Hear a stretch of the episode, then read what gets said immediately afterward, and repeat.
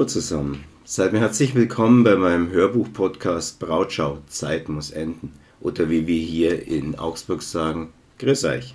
Mein Name ist Nikolaus Klammer. Ich bin nicht nur der Sprecher, sondern auch der Autor der Texte, die ihr hier zu hören bekommt. Bisher habe ich in der ersten Season die Hälfte meines Romans Caro Cora eingelesen. Bis ich Ende März in die zweite Season starte, will ich in ein paar Sonderausgaben des Podcasts ein wenig über den Romanzyklus, seine Entstehungsgeschichte und nicht zuletzt auch über mich selbst plaudern. Zuerst aber, mein Freund Heinz Christian hat sich von meinen Texten inspirieren lassen und zu ihnen wundervolle Musik komponiert, die ich euch nicht vorenthalten will. Setzt euch zu mir und lauscht ein wenig, bevor ich euch erzähle, wie Brautschau entstanden ist.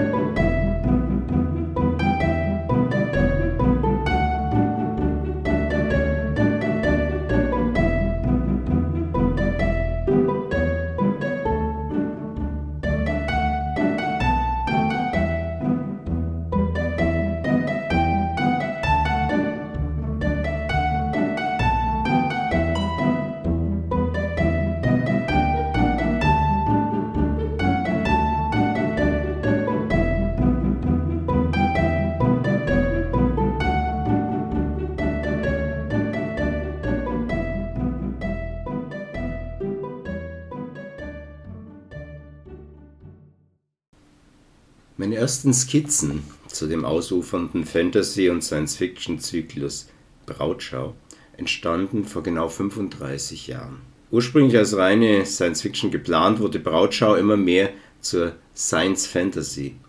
Der Zyklus enthält auch viele Dystopie, Steampunk und Märchen- und Sagenelemente. Dazu kommen historischer Roman, Erziehungsroman und Coming of Age. Es ist die wildeste Genremischung, die es momentan zu lesen gibt. 1987 prokrastinierte ich lustlos ein Informatikstudium und verdiente ein wenig Geld mit EDV-Kursen, die ich für Firmen und in der Abendschule gab. Ich besaß daher viel Zeit, meine Geschichten zu schreiben. Mit 24 pflegte ich noch immer die Illusion, ich würde kurz vor einer großen Karriere als vielgelesener und bewunderter zeitgenössischer Autor stehen. Es konnte nur noch Monate dauern, bis einem Verlag meine Bedeutung bewusst und ich berühmt wurde und Frau Klammerle und ich von meiner Literatur leben konnten. Im Moment waren es die kargen Einkünfte meiner Frau als Kinderkrankenschwester und Zuwendungen meiner Eltern, die unseren Lebensunterhalt gerade so sicherten. Das würde aber bald anders werden, da war ich mir sicher. Gut, ich hatte außer einer Handvoll Erzählungen und Kurzgeschichten nichts verendet oder gar veröffentlicht. Der Roman Das Spiel, an dem ich nicht gerade fleißig arbeitete, trat auf der Stelle. Er würde schließlich wie viele weitere Entwürfe als Fragment in meiner sogenannten Schublade des Scheiterns enden.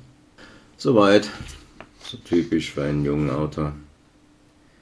Dass ich dann allerdings Anfang 1987 meine E-Literatur und Belletristik zur Seite schob, ein neues Notizbuch mit dem Titel Brautschau, der Roman einer langen Reise begann und mich an das Verfassen eines Genre-Romans heranwagte, hatte viele Gründe. Zum einen waren die Fantastik, die Science-Fiction und die Fantasy-Literatur meine bevorzugten Unterhaltungslektüren, bei denen ich mich von meinem mir selbst auferlegten exzessiven Privatstudium der Weltliteratur hauptsächlich des 19. Jahrhunderts erholte. Ich kann heute mit Stolz behaupten, dass ich als junger Mann wirklich nahezu alles gelesen habe, was als Roman und Erzählung zwischen 1800 und 1920 entstanden ist. Ich hatte ja, siehe oben, endlos viel Zeit. Und wer meint, meine Lektüre hätte allzu sehr meinen eigenen Schreibstil beeinflusst, der ist ein Schalm, der Arges dabei denkt. Mir schwebte damals schon lange vor, mich selbst an einem Genre-Roman zu wagen und hatte auch schon einige bald aufgegebene Versuche in diese Richtung unternommen. Von diesen Fragmenten sind später die meisten auf irgendeine Weise in Brautschau aufgegangen. Ich gehöre zu den Autoren, die nichts wegwerfen. Der Hauptgrund jedoch war ein anderer. Eine Frau, mit der ich zusammenlebte und die ich liebte und die ich noch im Laufe des Jahres heiraten würde, mochte meine Unterhaltungslektüren nicht. Sie weigerte sich, meine Lieblingsbücher zu lesen. Daher entschied ich mich, selbst eines zu schreiben. Die Idee zu dem Roman Meister Siebenharts Geheimnis, der zu Beginn noch den späteren Zyklustitel Brautschau trug, war geboren. Das Buch sollte eine Art Hochzeitsgeschenk werden. Ein junger Mann sucht in einer dystopischen, von einem Atomkrieg zerstörten Welt 6500 Jahre in der Zukunft nach der Liebe seines Lebens. Selbstverständlich nahm ich mich selbst als Vorbild für den naiven Half, der einem Bauerndorf in der Provinz entstammt. In der taffen, unabhängigen Heather, seiner Freundin, spiegelte sich die spätere Frau Klammerle. Im Vorwort damals schrieb ich übrigens folgendes.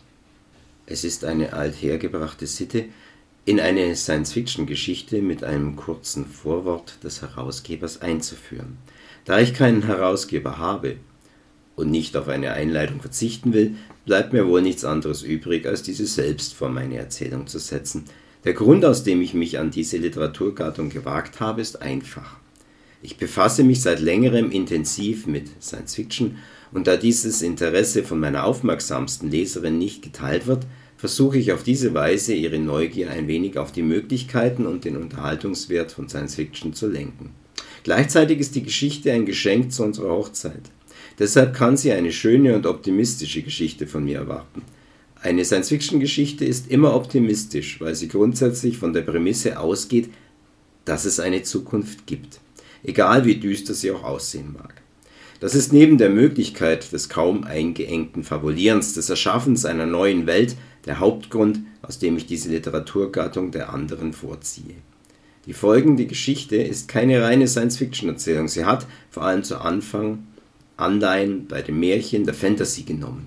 Sie ist auch von Eichendorffs aus dem Leben eines Taugenichts beeinflusst. Trotzdem, die Geschichte ist, so hoffe ich zumindest, im Sinne des Wortes originell und auf der Höhe der Zeit. Ein Computer, wen wundert es, spielt eine gewichtige Rolle. Tja, das Romaneschreiben benötigte viel Zeit, daher musste ich bei Brautschau mehrmals die Widmung ändern. Aus der Hochzeit 1987 wurde zum Beispiel Frau Klammerles Geburtstag 1988. Doch auch diesen Roman habe ich schließlich nach fünf Kapiteln zur Seite gelegt und sie hat ihn erst vor fünf Jahren gelesen.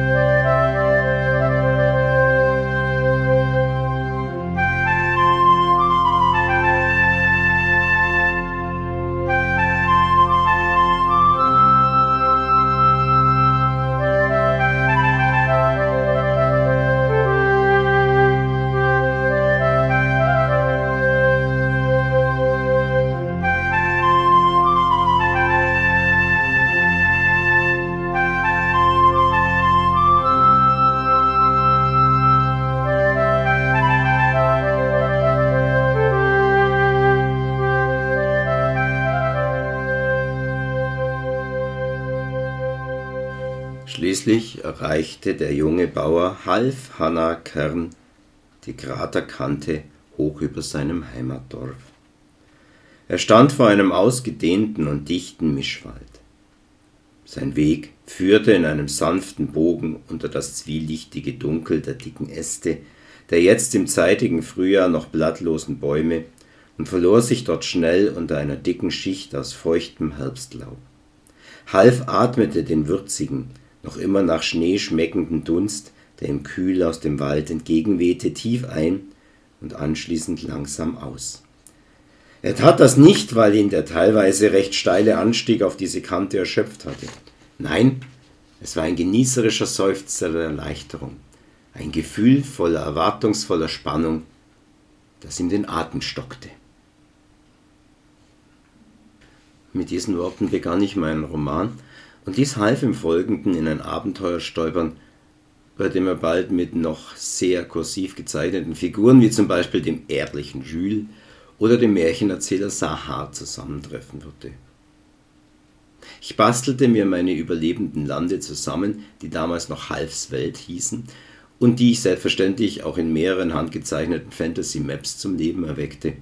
Auf der Karte sind unter anderem auch bereits das Juwel der Wüste, die im Marat-Delta liegende Stadt Karakora und jenseits der Totenwüste die Ebenen des ewigen Krieges zu finden. Damals ahnte ich allerdings noch nicht, dass ich einmal über sie schreiben würde.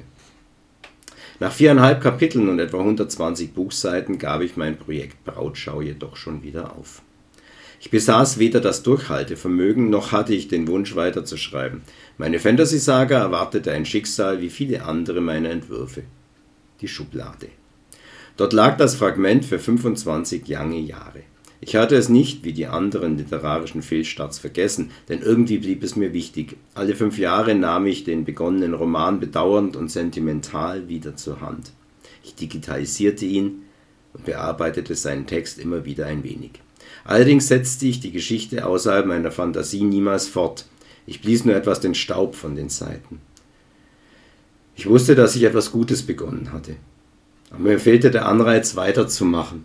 In den ersten Jahren bis etwa Mitte der 90er arbeitete ich stattdessen fleißig an meinem Non-Genre-Fiction-Projekt Jahrmarkt in der Stadt. Romane wie Nutzlose Menschen, Kleine Lichter, Die Wahrheit über Jürgen, Das goldene Kalb und ein Dutzend dazugehörige Erzählungen und Kurzgeschichten entstanden, die alle in Künstler- und Literatenkreisen in Augsburg spielen und sich nahe an meiner damaligen Lebenswirklichkeit entlang. Man könnte sie auch autobiografisch nennen. Die meisten von ihnen habe ich inzwischen im Eigenverlag veröffentlicht und sie können beim Buchhändler des Vertrauens erworben und zu Hause gelesen werden. Ich dachte nicht, dass ich ein weiteres Mal in die überlebenden Lande zurückkehren würde. Zu der Zeit war ich ein verkrachter Autor. Jeder Versuch, meine Literatur unter die Leute zu bringen, scheiterte. Es war eine endlose Kette von Demütigungen, Versagen, Niederlagen, Ablehnungen, vernichtender Kritik, metaphorischen und tatsächlichen Niederschlägen, Mobbing und Interesselosigkeit. Eine Kette, die mich fesselte und bewegungslos machte, mir den literarischen Atem und die Fantasie abschnürte. Meine Quelle versiegte, mein Brunnen war zugeschüttet. Meine heute so zynische, desillusionierte und pessimistische Sicht beruht auf diesen Erfahrungen. Wir lebten weiterhin in der Hauptsache von dem wenigen Geld, das Frau Klammerle verdiente. Ich studierte ein paar Semester Informatik, jobbte als Zusteller bei der Post und hatte plötzlich zwei Kinder, die erzogen und ernährt werden sollten. In einem bewussten Akt entschied ich mich, meine Schriftstellerkarriere, die niemals richtig begonnen hatte, zu beenden. Schrieb kaum mehr eine Zeile und, und übernahm Verantwortung für die Familie. Zeit wurde es.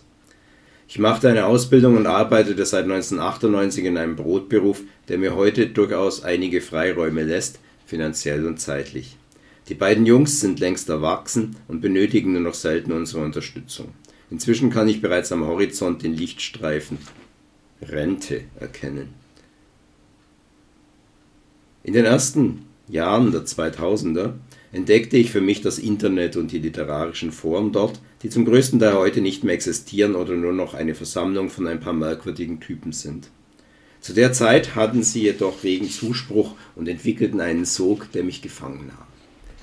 Ich moderierte in ein paar Foren und begann wieder zu schreiben, dort zu veröffentlichen. Langsam und vorsichtig wagte ich mich zurück aufs Eis. Prompt setzten wieder die Nackenschläge ein, heftiger denn je. Aber inzwischen bin ich meistens stark genug, sie zu ignorieren und mein Selbstschutz aus Arroganz und Zynismus funktioniert.